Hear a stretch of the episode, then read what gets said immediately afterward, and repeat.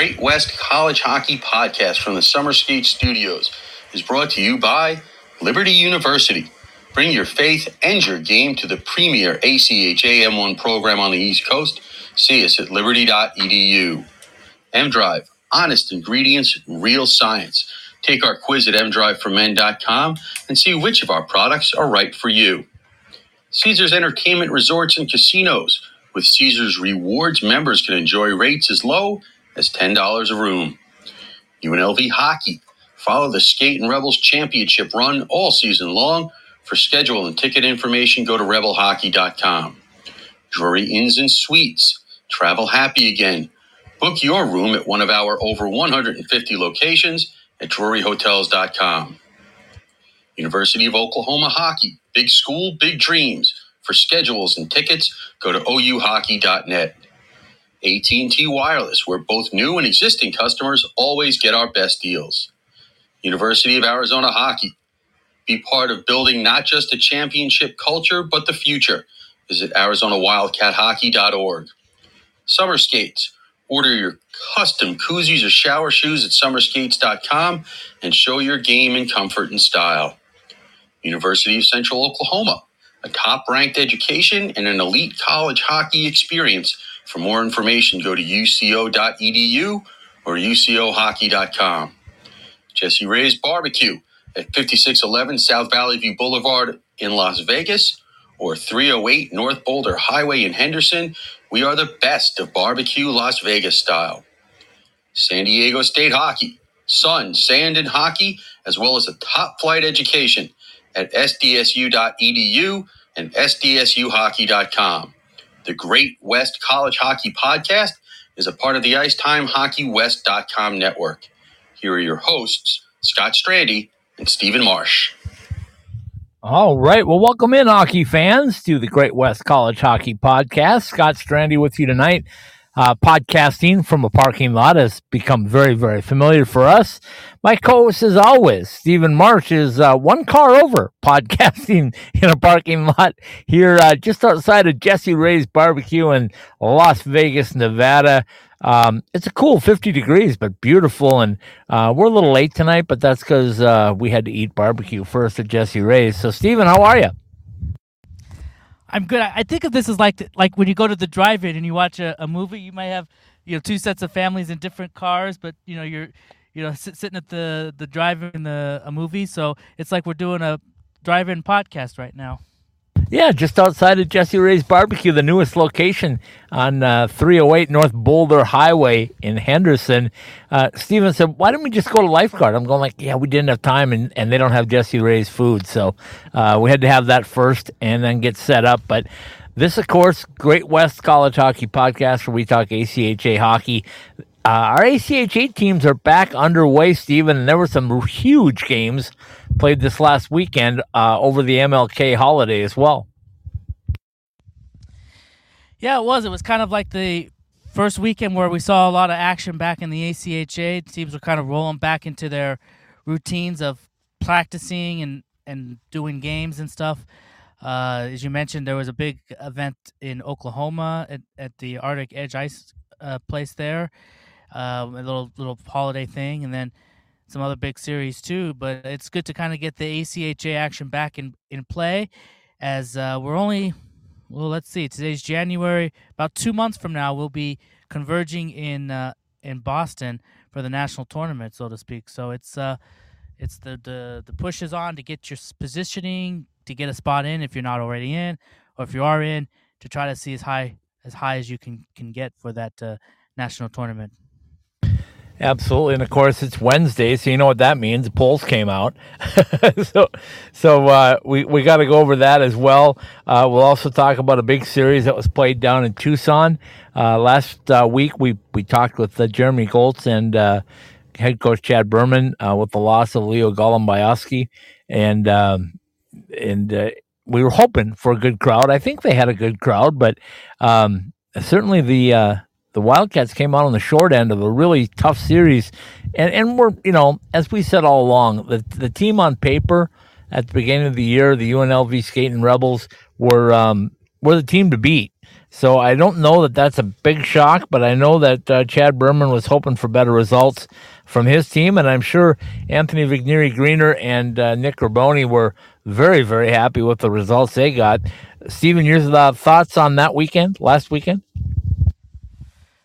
Yeah, it was kind of interesting. As you went into the break. You know, UNLV had those three games against uh, San Diego State, Oregon, and uh, one other school that uh, escapes me right now. But they uh, they they scored a lot of goals on that weekend, and you know, you kind of go into that weekend. It was and it was the weekend before the weekend, two weekends before, where they didn't have a good showing against Liberty and lost both those games. There are only two ACHA losses this year, so it's you go into the break with those three pretty good wins, but then it's also like, okay, well, you beat those kind of teams, but what is it going to be like for when you come back from that and play tougher competition? Certainly tougher competition. The teams they have coming up is going to be tougher competition. Uh, and then, of course, they go into Arizona. Arizona, of course, hadn't played yet either, so both teams were coming their first games out of the break. And uh, UNLV obviously was the, the more ready team and more prepared team, and and they showed it. I mean, five nothing win for UNLV on on Friday night. Uh, with goals by Nick Flanders, uh, Brendan Manning, uh, McCollum, who's who's a stud for them. Uh, he was an NCAA transfer, one of their guys that they got from the NCAA teams. Uh, Wyatt and Smith also getting goals for, and then Landon Pavelson, another one of their their newest goaltenders this year, and he's been uh, a stud as well. And he's got the five nothing shutout on Friday night. So Saturday night, of course, little bit closer result, but UNLV still coming out on top in that one. So, you know, UNLV doing what they have to do. You know, they they want to they want to get that number one spot, which is going to be tough because that means it's out of their control now because Minot State just keeps winning. But they're going to have to, uh, you know, they they want to move up and be in that top four at least. And and after the weekend they had in Arizona, they certainly got to do that. Uh, they won four two on Saturday, so UNLV getting a couple of good wins as they get ready for their next uh, weekend's games uh, in Liberty, uh, in Virginia this weekend. So that's that. That probably is is a good. It's a good note to go into those games too, because uh, and we'll get into that a little bit with the games coming up. But I know UNLV is smelling some uh, revenge on their minds is uh, after what happened in Vegas back in November. Lynchburg, Virginia by the way. That's where uh, Liberty University is. Um, okay, so before we jump into more results, let's let's talk about the new poll that just came out. Um, I guess it was actually as of the the results are as of the fifteenth, so a few days ago. But um, any surprises, Stephen, in the top five? I'll read them out for our audience. Uh, Minot State, Adrian, Ohio, uh, UNLV, and Liberty in the top five. Any surprises in your mind for those top five? No, I think the only surprise, and it's not a surprise. I think maybe it's deserving because now they're starting to get the, the results to go their way and the and the recognition they deserve. Is Ohio? I think Ohio has been really an impressive team this year. We kind of saw it in the national tournament this past March. I guess it's not it's 2023 now, but back in, in March of, of last year, where the Ohio had an upset. I mean, they upset uh, Minot State, so that was that was really uh, exciting for them. And I think I think some of that is kind of carried over into this season. They, I mean, you look at their record; they're 19 four and one, so uh, they are uh, certainly a team to be um, uh, reckoned with. And I think Liberty saw that uh, this past weekend. In fact, let me look at their their result from that. I know the Friday game was seven nothing for for Liberty and and Ohio uh, if I can find it here. But yeah, it was in the favor of Ohio. well, I don't. Ohio won that one seven nothing, right? Yeah, they they did, but that might have been the weekend weekend before. And I don't think it was this past weekend. I can't find the, the score, but yeah, it was. They had a seven nothing win over over Liberty one of the nights, and then and I think they played again the next night. And, and I'm not. I can't remember what happened there. I'd have to trying to scroll through. Oh, there it is. Seven nothing. Yeah, Ohio. It was in Ohio actually. Seven nothing win for uh, Ohio over uh, Liberty, and then if you go to the Saturday results, I think uh, let me see if I. Can That's Stephen Marsh doing podcasting live on the air, folks. Uh, while he does that, I will tell you who six through ten are. Uh, Central Oklahoma at six, Indiana Tech at seven, Jamestown at eight, Pittsburgh at nine, and Grand Valley State pulling in the number ten spot. Um, your thoughts on any of those, Stephen? I know we haven't seen much of those, but Jamestown is a team that continues to surprise me. I know they're pretty good, and I know they've beaten some teams, but goodness, who do they play besides Minot? Yeah, they don't. who knows? I mean, it, it, seems like those two teams play each other about ten times. Uh, uh, before I get to that, though, I do want to follow up. Ohio did beat Liberty on Saturday, five to two. So that that's a 10-2 margin. They beat Liberty in two games. Uh, so I think you know them jumping as many spots as they did. I think is, okay. Let, let, let's correct your math. Not 10-2. 12 2. 12 2. yes. Uh, Stephen Marsh doing math on the air. Hey, before we get into any more, let me tell you the math that I did. I don't know if you saw this on Twitter, but when I uh, I talked with uh, Mike Hastings, the coach at um, Minnesota State this weekend, on the first game on Friday the 13th, you got to listen closely. Uh, numbers 12, 13, and 14 scored goals. Okay, in succession 12, 13, 14. Then that totals 39. If you divide 39 by 3, that's 13. It was the 13th win for the uh, Mavericks on Friday the 13th. How's that for math? That's which is why it was Friday the 13th. That's what he comes back with, folks. That's what he comes back with at me after all my great math work. Uh, anyway, uh, I, I, didn't know you were so good at math.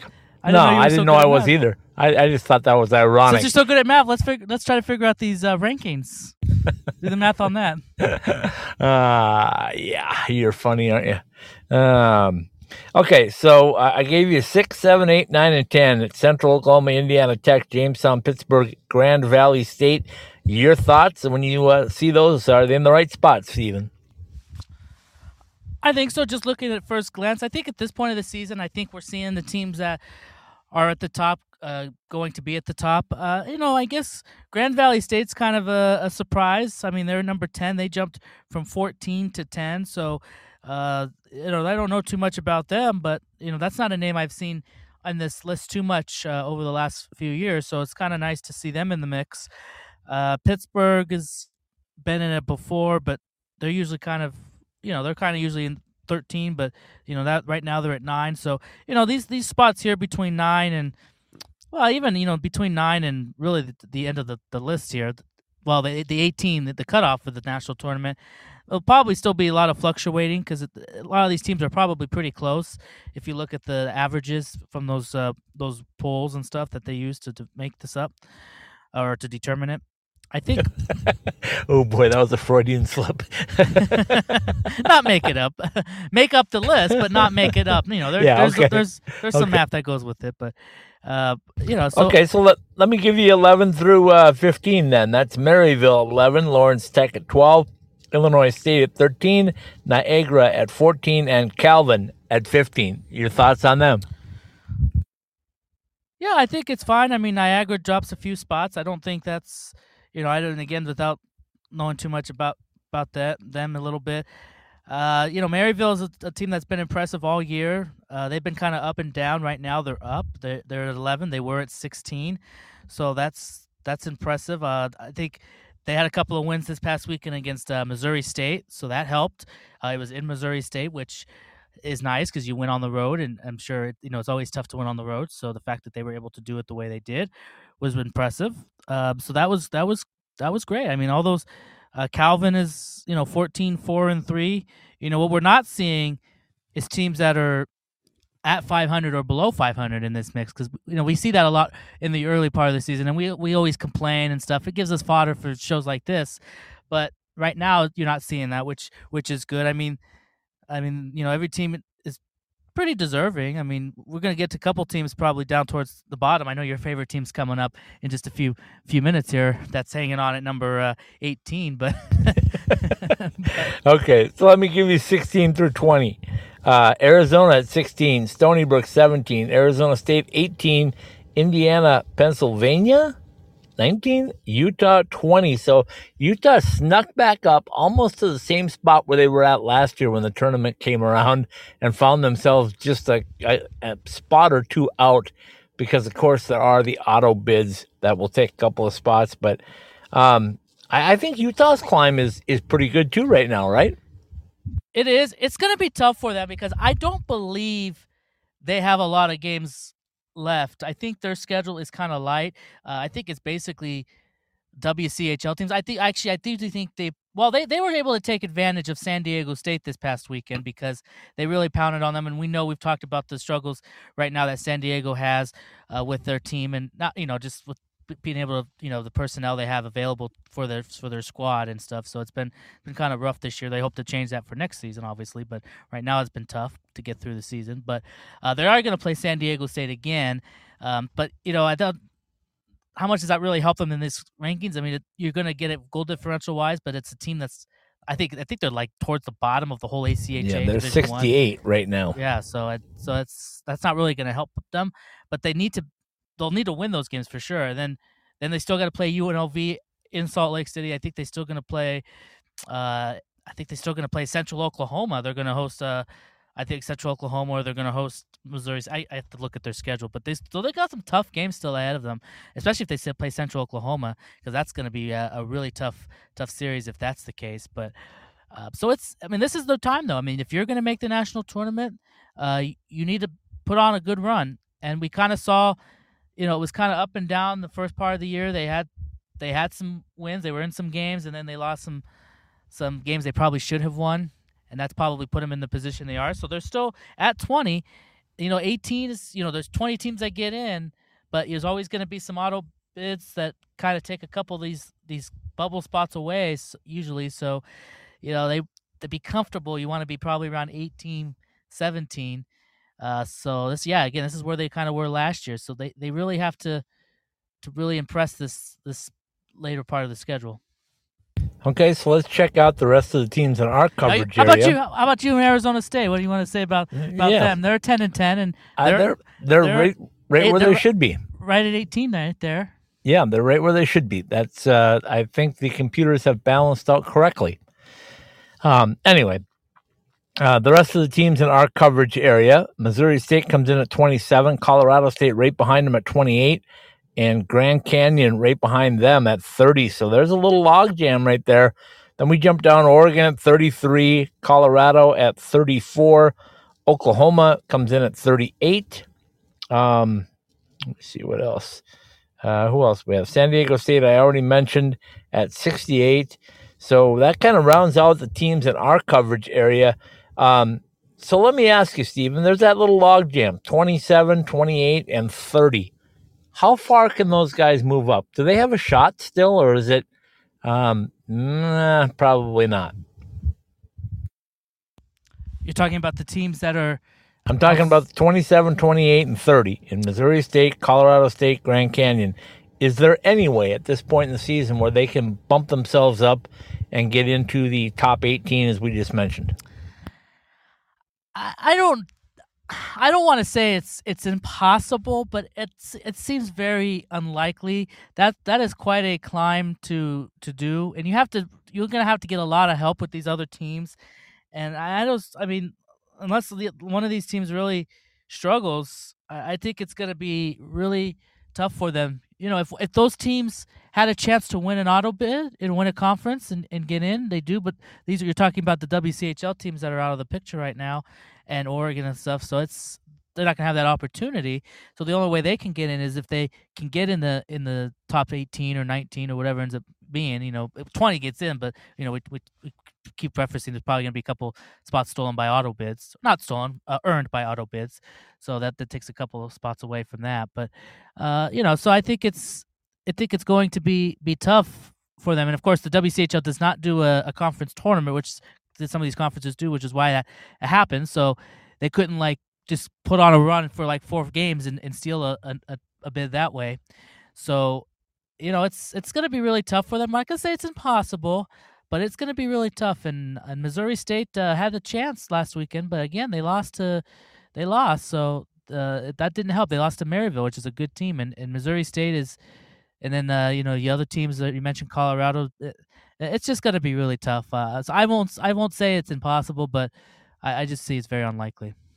You know, we look at the same thing uh, in the NCAA at the the independents that are in our coverage area, and we say, you know what? Yeah, there's a certain point of no return where you you just don't have enough games left, enough opportunity to move up, and I think that hit Arizona State really hard last last weekend in the NCAA tournament because they are as far as getting to the tournament because they felt they had to at least split, if not sweep, Minnesota State, and they and they ended up losing both uh, at home, and and that really uh, you could tell the players knew, especially the seniors. I saw three or four of the uh, seniors just kind of mulling around at center ice after the game. You could see they were pretty distraught, uh, realizing that you know maybe their opportunity to go, not maybe their opportunity to go to the NCAA tournament is over. And you kind of think that same way for the ACHA guys. You know, uh, you get to a certain point and you go, and we mentioned this, right? We said that it's going to be maybe the talent is there, but it's going to be hard to get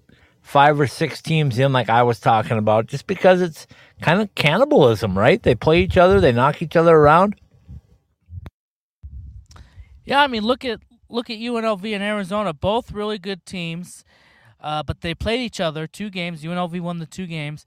They're going to play each other two more times, so that's a potential for either UNLV. It's it's more it's it's more. I think it's going to be more important for for Arizona, but both teams are kind of at different different spots of where they want to get to. UNLV wants to maintain at least the top four. You know, try to get number one as your goal, but Minot's got I think got that kind of securely right now. So you want the, one of those top four spots, uh, which is what they had last year, and they were able to to have the run that they did. Uh, Arizona's right now at 16, and I think they'll probably uh, be able to, to get in with the games that they have left. But you know, a couple more losses to UNLV. Um, you know, they're going to be in Vegas. Uh, you know, if they're close games, they might survive it. But if they're, if UNLV has another five nothing showing or another f- game like that, uh, that could put Arizona in the danger zone of not making it at all. So, it's uh, yeah. So it's it, and we see that throughout the WCHL where maybe some of those lower teams can play spoiler to some of the the top teams. We kind of saw it last year with with Utah. They needed to they needed to win those last two games to probably maybe get a spot, not guaranteed to get a spot, but to put themselves in a position to maybe get that that final spot open and, and they couldn't they couldn't do it. I think they they, they lost in overtime or they, they they couldn't and I think it was against a WCHL team. So uh, or maybe it was Oregon, I can't remember, but it was uh you know, so it's it's it's tough, but yeah, the WCHL is so good. There's a lot of good teams. And I think we've talked about there's teams that have been surprising for in good ways. There's been teams that have it's been surprising maybe not not so good. Surprising that they're not performing to their capabilities. Uh, you know, so I think I think it is it's it's kind of the product of that. I think I think we're probably going to see four get in comfortably, five maybe. But you know, we were talking about six at one point this season. That seems unlikely now. Uh, five maybe still kind of can be. Uh, uh, that seems like a stretch still because now you're talking. You know, UNLV is going to be in for sure. I'm, I'm, I'm, unless something unforeseen happens. Central Oklahoma's right there. Uh, you know, one of those teams are probably going to win the WCHL anyway, so they'll get the auto bid, and then the other will be in as well. So those two teams, uh, Arizona, you know, is kind of. I mean, they're 16. I mean, they're not they're not safe yet by any means. So, but they're they're you know that's another team that's right now in the mix. We talked about Utah's kind of on the cusp, and other than that, that's that's all the teams that are in the in the top 25 right now. So, you know, we're going to get two in for sure. Three, yes. Four, maybe. But yeah, I, maybe five. I guess doesn't even seem possible now at this point, or it doesn't seem probable at this point. Yeah, that was going to be my my thought as well. I, I think that that you know if we get four solidly, I think now you start hoping that those four get good draws because uh, you can see and you you witnessed this firsthand last year uh, being at the national tournament the whole time that uh, it means something depending on where you uh, you land, right? Because all those twenty teams that get in to the M1 tournament are good teams, but you want to kind of play them in the right order, don't you?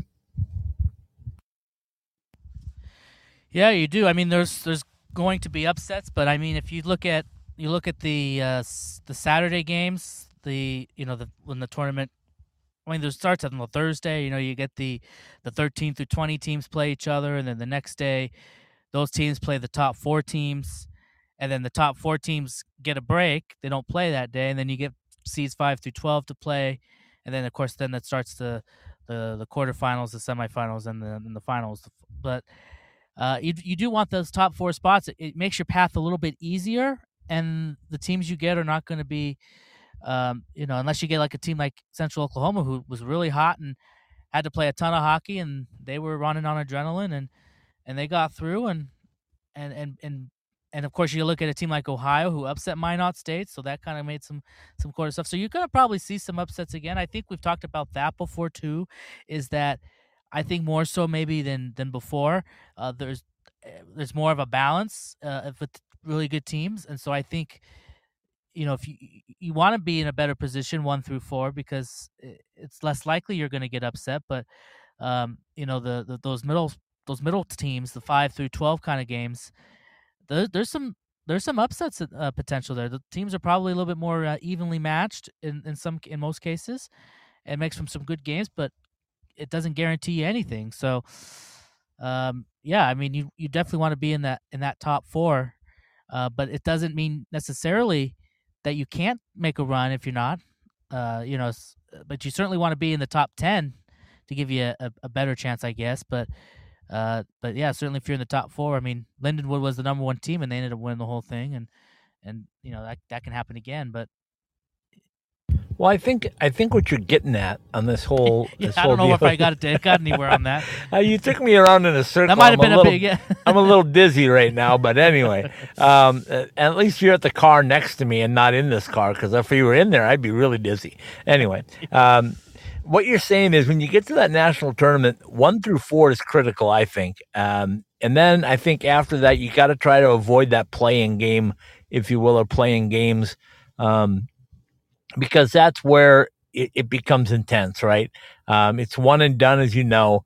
Uh, you don't want to travel all the way to Boston and find out that you play one game and you're done. That would be just, you know, and that's going to happen for some teams, unfortunately. Um, so you look at trying to set yourself up from here until you know first week in March, let's say, and by have, um, by getting yourself in the right position in the in the polls. Yeah, no question. I mean, and you know those there's 13 through 20 teams. It's a real tough. It's a real tough stretch for them because they will have to. They would have. They have to play that extra day. So it's, it's if they if they win the first day, then they play the the one through one of the one through four teams, which is very tough but it can happen as we saw Ohio do it last year. And then they have a day off, and then they have to potentially play three more days after that. If you're the four, if you're the one through four, you play the first day or you play the second day of the tournament. If you win, you know, if you win, then you then you don't play a day, and then you have three more games, which is not un, undoable. And then if you're the five through twelve, they have the hardest. They don't, yeah, they don't start till the Saturday of the tournament, but they would have to play four straight days if they wanted to make it all the way uh, to the end. So, um, you know what I call those teams? I call those my teams. You know why? Because I generally won't get there till Sunday. right. So you got to get out there early, take everything on, and then I get there Sunday. And just due to my NCAA responsibilities, I get there Sunday and be there Sunday, Monday, and Tuesday, and then I'll uh, I'll be there to crown a champion for you. Nice, nice. I won't have to do it. I won't have to do it all myself.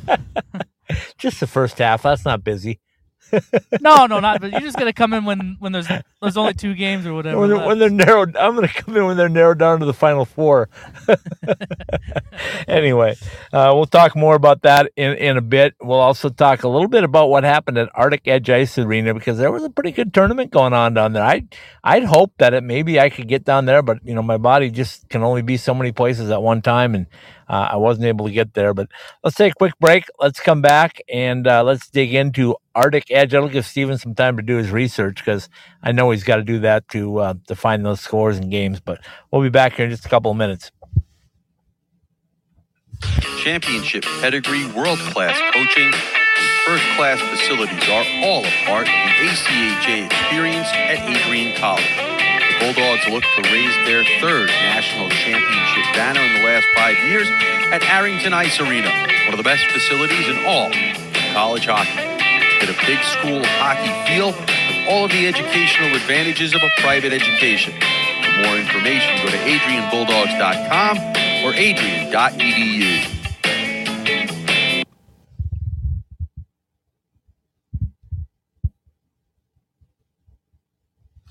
So you're a few weeks into the season and that brand new equipment bag is starting to get kind of funky.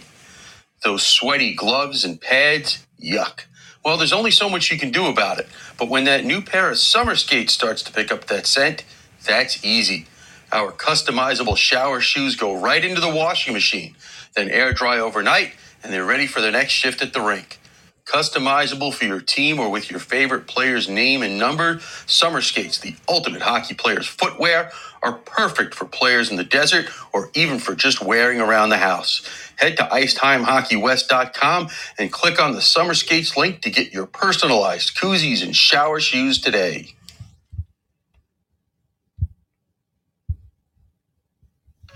Play at the premier ACHA D1 men's program on the East Coast and prepare yourself for life and career at Liberty University in Lynchburg, Virginia. Sellout crowds, top competition, and championship aspirations await you on our picturesque campus with state of the art facilities, gifted faculty, and over 700 programs of study to help you make an impact on and off the ice, as well as your community training as a champion for Christ. If your faith in yourself and your beliefs are equally as strong, see if Liberty Hockey and Liberty University is right for you. Visit us at liberty.edu.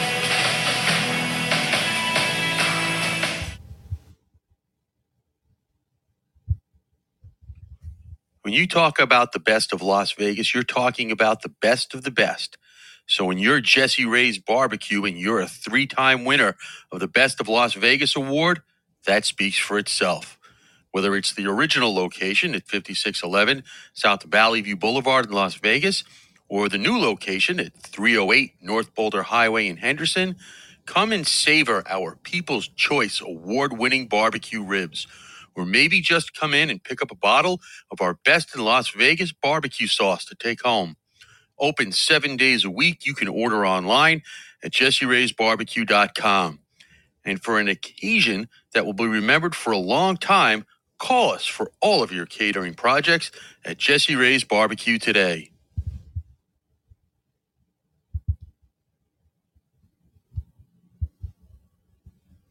When you put on that Central Oklahoma Broncos jersey, you represent a championship culture on the ice and in the classroom. Two time ACHA M1 national champions, four time WCHL champions, and named a Best in the West college by U.S. News and World Report, UCO hits all of the benchmarks for an elite college hockey experience.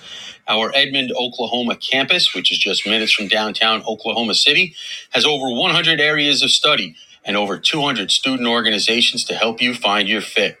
Whether it's our stunning 210 acre campus or our NCAA level hockey environment, go to uco.edu or ucohockey.com and see if Oklahoma's Metropolitan University is for you.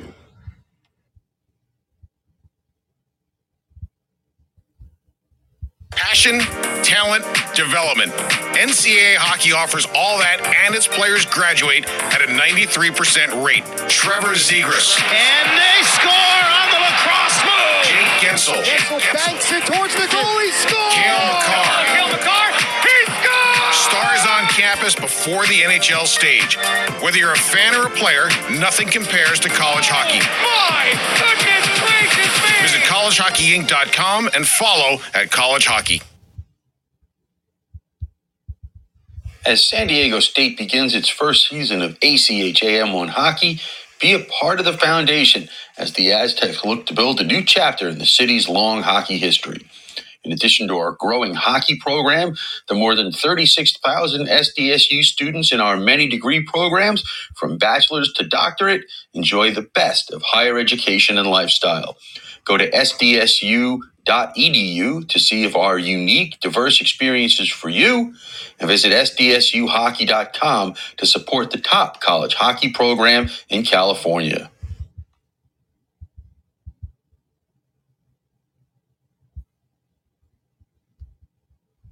Oklahoma Sooners hockey celebrating 20 years of big hits, 20 years of big saves, and 20 years of big goals. Go to ouhockey.net and get your season or single game tickets to see the Sooners take on national powers, Minot State, Missouri State, and of course, rival Central Oklahoma. Single game tickets are just $10 a piece, while OU students and staff are free with their ID. Youth hockey players are also free if they wear their jerseys. 20 years of Oklahoma Sooners hockey. The action you crave, only faster.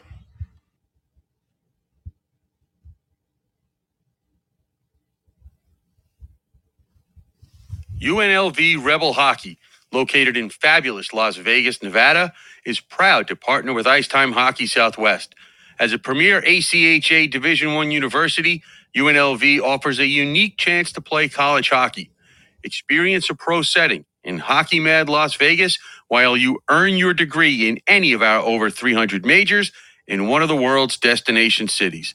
If this sounds right for you, then visit us at rebelhockey.com to get your future started today.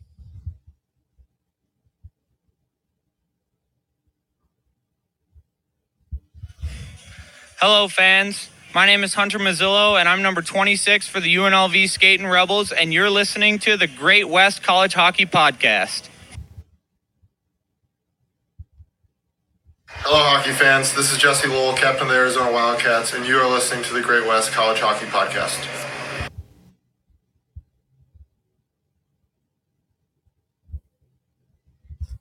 Question? Comment? Let us hear from you on our text message line at 303 943 3772.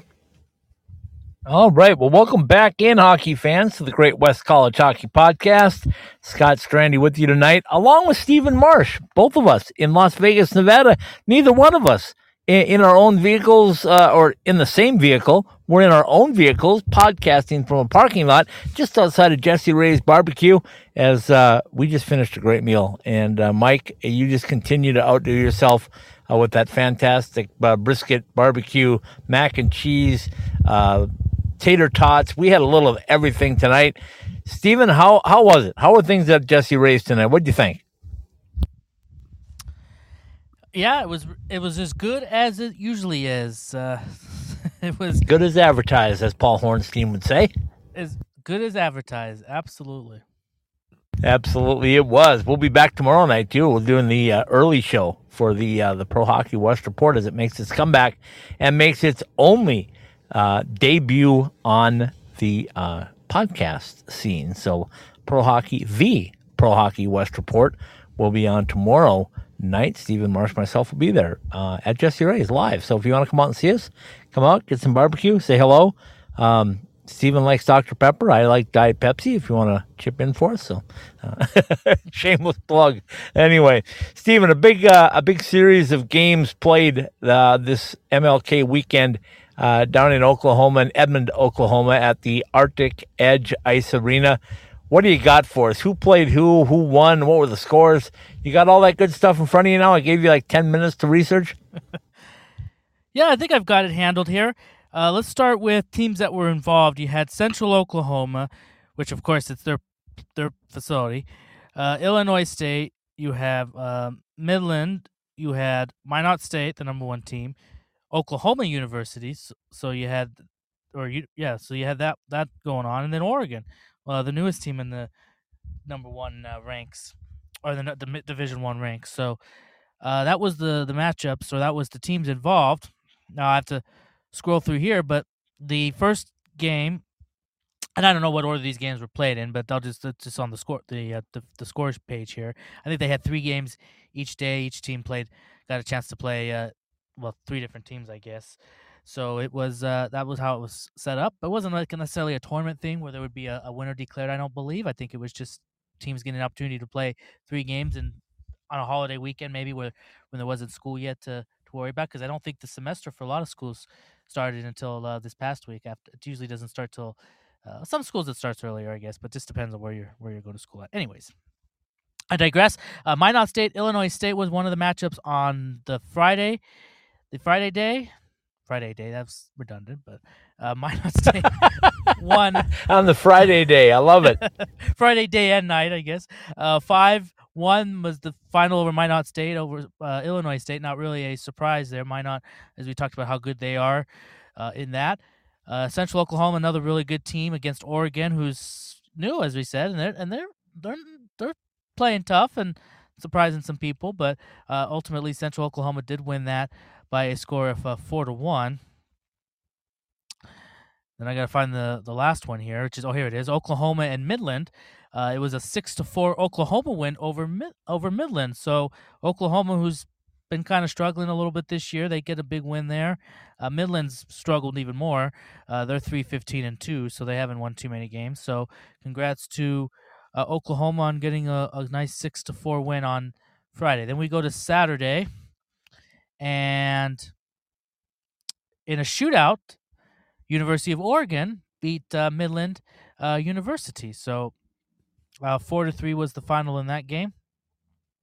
Then it was, uh, and these teams have played each other already two times back in uh, Minot State, uh, and so it was the case they got to meet again in uh, Central Oklahoma. But again, it, it's uh, so Central Oklahoma and Minot State. It was a four to one Minot State win over uh, Central Oklahoma. So that's that win that that game there, and then then the third game of that day was let me find it here. There it is. Illinois State, a two-one win in a shootout over University of Oklahoma. So a, a, tough game, a close game, and Illinois State ends up winning that uh, in a, a, shootout. And we talked about how good uh, Illinois State is, so that was a good win, uh, a good for Oklahoma to keep it close uh, and take it all the way to a shootout. Then on Sunday, okay, keep going. I got one more day here. One more day. Sunday, you had Illinois State and, and Oregon play each other, and Illinois State uh, won that one uh, by a score of two to one. So Oregon again, tough. Uh, you know, by this time, you know you played three games in three days, depending on when you played the day before. Probably less time in between, and uh, so congrats to uh, Oregon again, keeping it close with uh, Illinois State when they played here in Vegas against UNLV in the in the last day of that thing. the Rebel Classic, they kept it close with UNLV. So kudos to them. Uh, Central Oklahoma, a four nothing shutout over Midland. Uh, so that was on that one, and then then Minot State finishing a weekend uh, th- a three for three uh, success on the weekend, beating University of Oklahoma by a score of five to one. So you look at you look at the uh, results there. Minot State three wins during the weekend. Central Oklahoma two out of three, losing to, only to Minot State, and uh, so yeah, I mean so those are those are some of the things that stuck out to me, and, and I think probably a well put on thing for uh, again for six teams to be able to get together in one spot, like we see, you know, kind of like a national tournament kind of thing. You know, you get to play uh, different teams and not have to really worry about traveling, and uh, and some as I said, some quality teams in there, some teams that you know, kind of have, have rough games, rough seasons this year, or a team that's new on the in the M1 ranks. So I think Oregon probably really benefited by having a, a weekend like this. They participated in the Rebel Classic back in Las here in Las Vegas in December. They got to be a part of this uh, in January, playing there. So I, I think that helps a program like Oregon that's new at this level and is trying to establish themselves and and and see where where they want to be as a program, which we know they want to they have high aspirations down the road. So uh, I, that's kind of something that sticks out to me too is the Oregon's participation in this and, and the opportunity they had to be part of this. Okay, so now I'm going to throw you for a loop because uh, when I was considering what we were going to talk about tonight and uh, considered a guest, and then I thought, no, you don't know. I'm traveling. Um, you know, we we didn't know where where we would be and when we would be there, so best not to schedule guests and screw them up. So here you go. Get ready for this. Um, I want to talk a little bit about independent versus conference because the number one team in the country, Minot State, isn't independent. The number five team in the country, Liberty, isn't independent. The um, number 33 team in the country, Oregon, is an independent. The uh, number 45 team, Toledo, an independent. Number 47, Alabama, is an independent and uh, number 68, San Diego State, is an independent.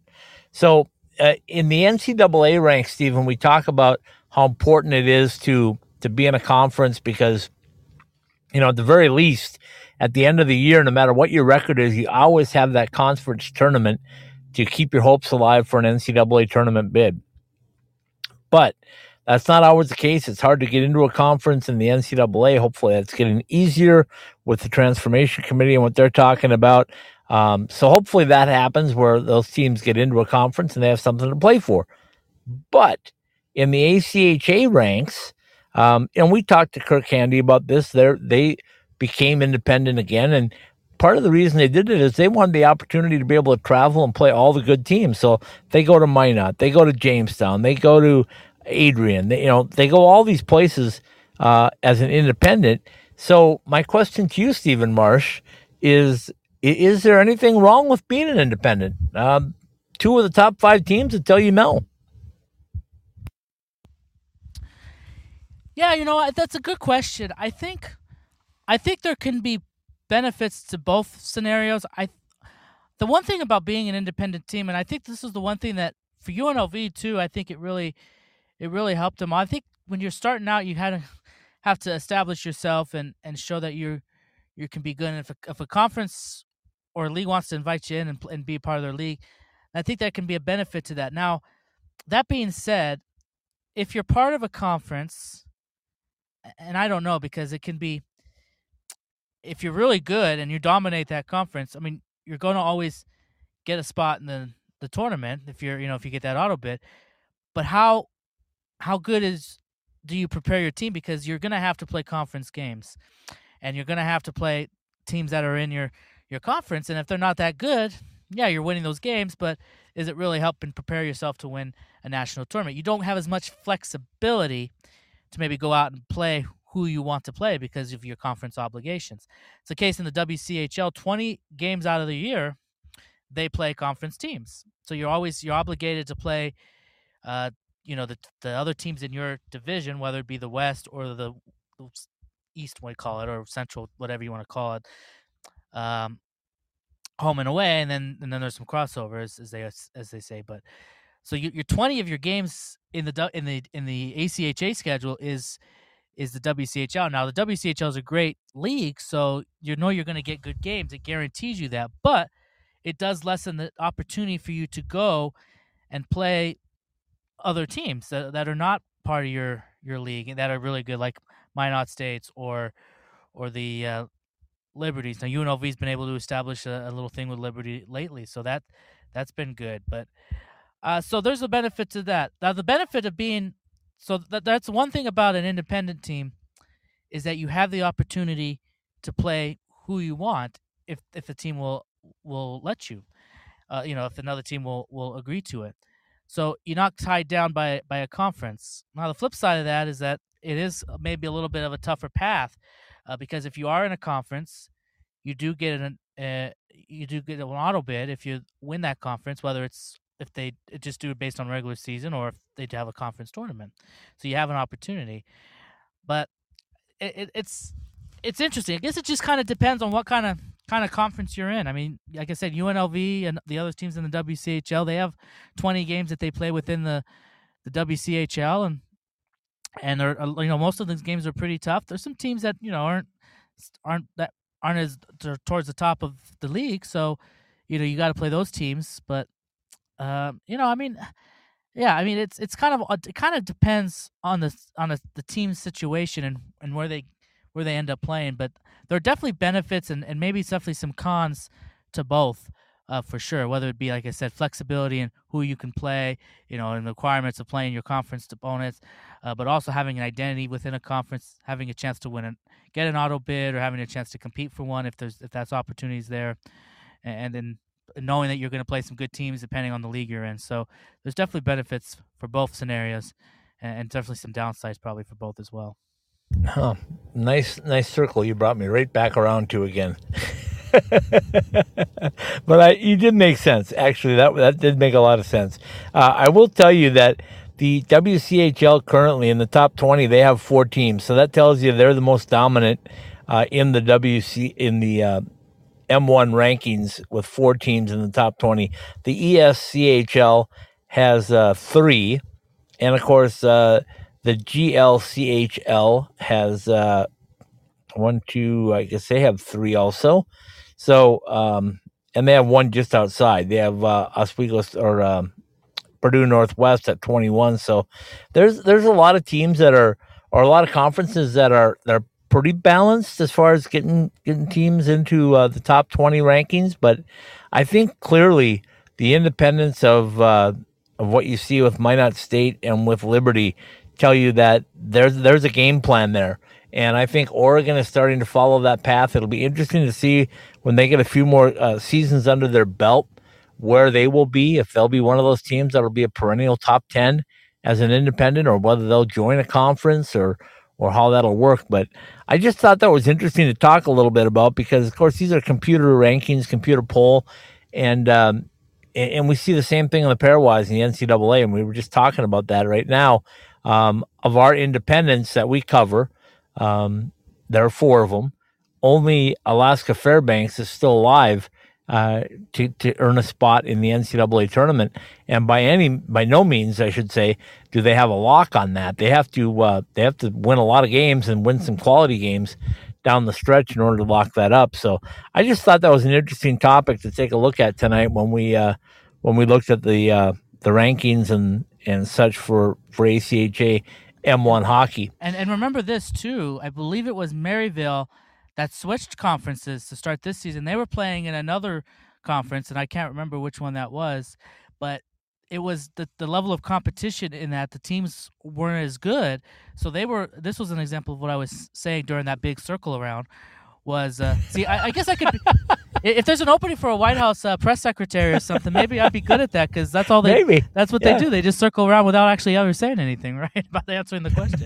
uh, they just say a bunch of words and hope that they get some anyways but um but you know so maryville switched because now they're in a they're in a tougher conference and i think it's benefited them because now they're kind of towards the not kind of they are towards the top and i think they're playing tougher teams and and i think that's that's helped them and so i think you know because they were in another league and, and they were i think they were getting in or they were winning it but the the level of competition wasn't so good, so they were kind of just placed in the middle of the of the pack. But but now it seems like they're benefiting from from moving to a conference that maybe has more tougher competition. So uh, there's always that too. You know, we, we see that sometimes teams move around, and in this case, Maryville, I believe, did to start this season switch conferences. Yeah, that's well said. Um, I, guess the thing that I look at it on is also budgeting, right? If you're uh, if you're a school, uh, and we know this is pay for play, so um, when you look at your budget, and and we talked uh, with the guys from Oregon about that. They spent a lot of money this year, and they said if we're going to spend a lot of money traveling, we're going to go play some good teams, win, lose, or draw.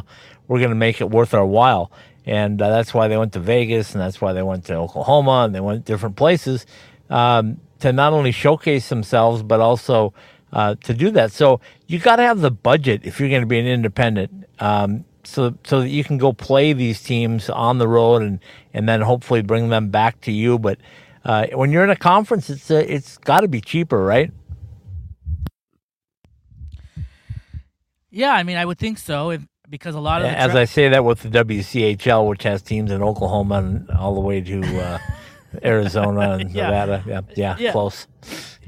yeah, well, as I think as the uh, commissioner of that league has said before, the WCHL has said before on, on various things that they had when they do their podcast is that uh, geography is, is not their friend when it comes to the WCHL because there is a lot of there is a lot of traveling there, but they they do a good job of, like I said, they they play the, and I think now that they have ten teams, they only had seven before, but then they put the three in, you know, with UNLV, Utah, and Grand Canyon came in and made ten. So the the traveling wise, it is not terrible because UNLV, let's say UNLV, Arizona, Arizona State, those teams, they play, they play Utah, they play Arizona, you know, they'll play to Arizona, you know, Arizona State, they play Grand Let's not Canyon, forget Grand. Yeah, let's not forget Grand Grand Canyon. Canyon. They're here too. right? Grand Canyon, Arizona, Arizona State are all in Arizona, right? Utah, okay, not that far away. Vegas is all right, so it's all right there, and then you've got the the series, and then you go away for a series on the other divisions. So whether that be um, Central Oklahoma and Oklahoma, which are both in Oklahoma, and then you've got um, Same rink.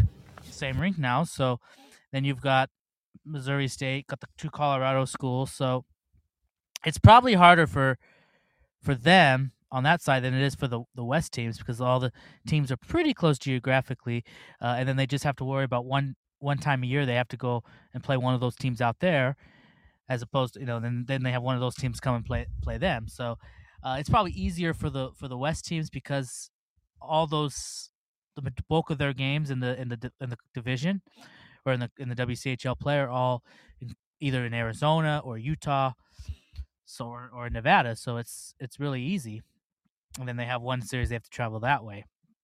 The teams over that way, maybe a little bit tougher for them because they're they're they're going to have to go to Colorado a couple of times. Well, that's not real close. I mean, you know, or Colorado has to go to Missouri State. They have to go to Oklahoma a couple of times because they have to play both those teams, and then they have to go there. So it's it's it's a little bit tougher for them, I'm sure. But but overall, I think it does work out in in the long run. But yeah, it that's the other thing too is the is the geography sometimes can be can be great to be in a conference. You have so many teams that are within close travel proximity, so it's not too bad there.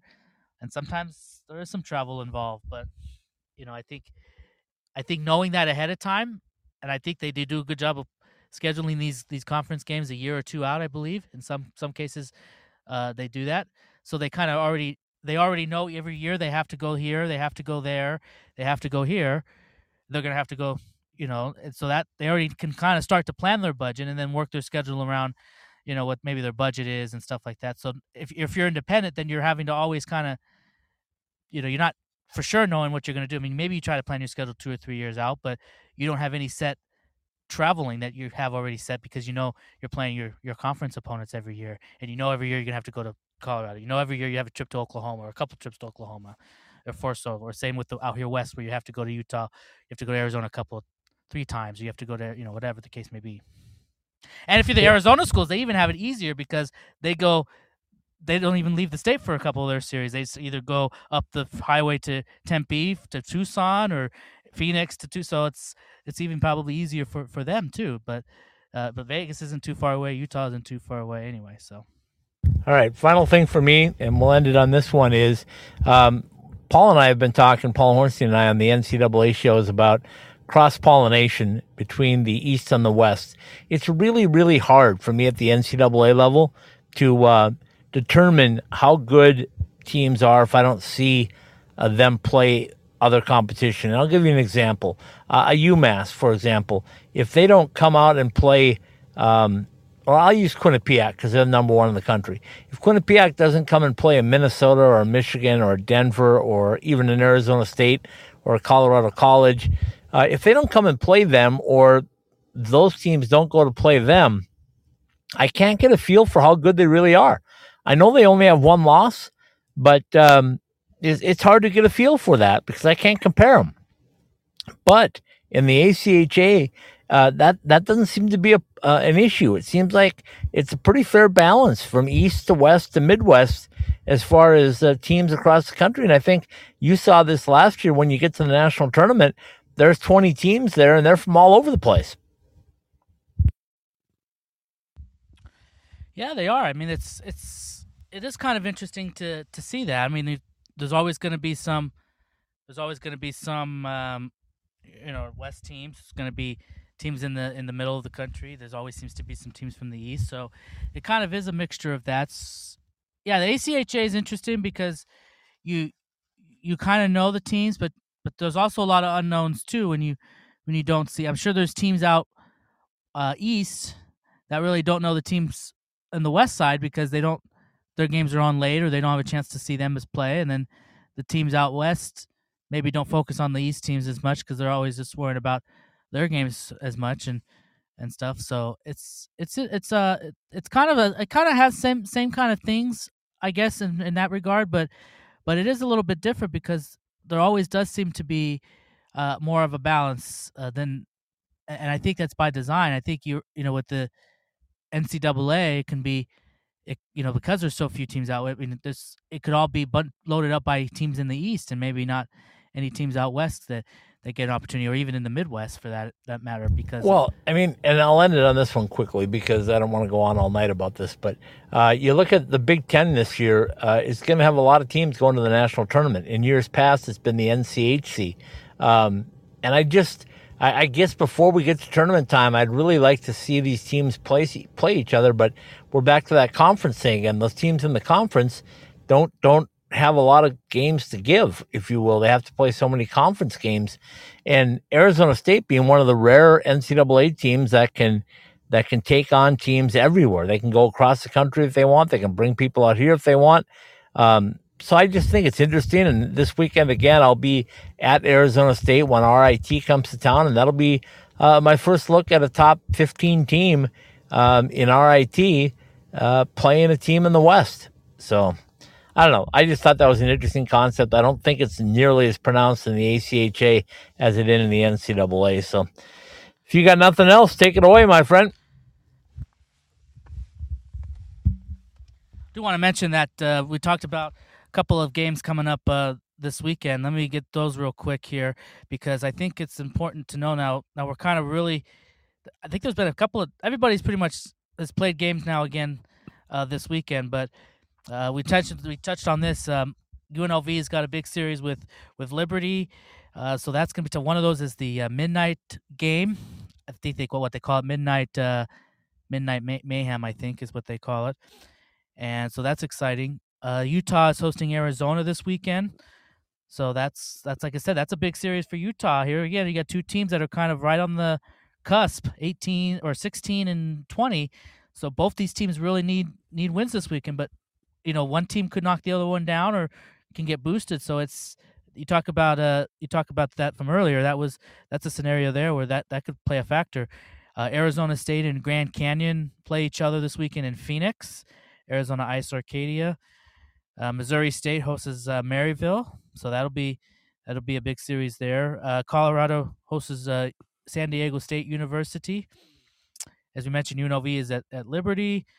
Uh, so that's think that's everybody that's we need to mention. Oh, Colorado State's at Al- University of Oklahoma. Uh, let's see.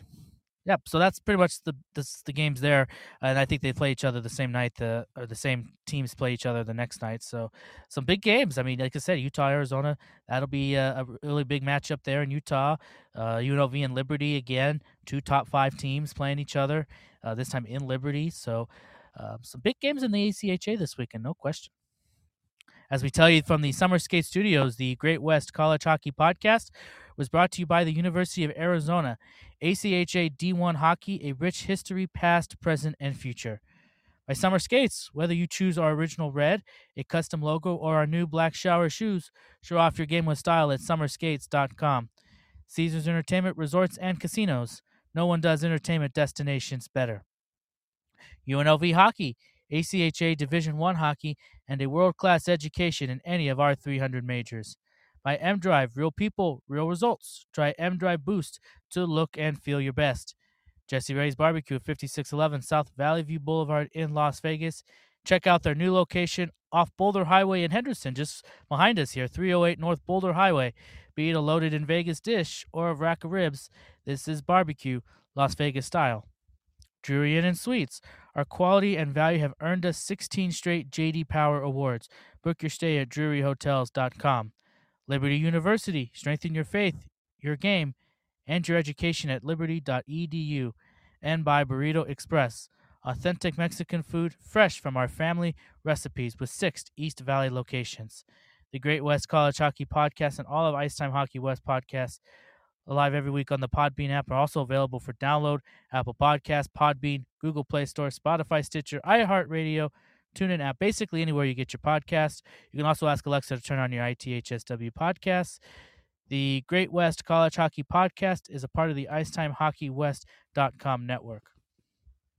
Very well done, my friend. I will say a big thank you to everybody for uh, allowing us to go a half hour later tonight, uh, and also to Mike and over at uh, Jesse Ray's Barbecue for serving up some great barbecue for us. We have Stephen and I have food for the next four days. it's, it was that good. So uh, thanks to Mike and everybody over at Jesse Ray's Barbecue. If you're in Vegas, by all means, stop by. Tell them Ice Time Hockey West sent you and enjoy some great barbecue, Las Vegas style. All right, we'll take a minute with little Roger Clyne and the Peacemakers De Niro. Good night, everybody.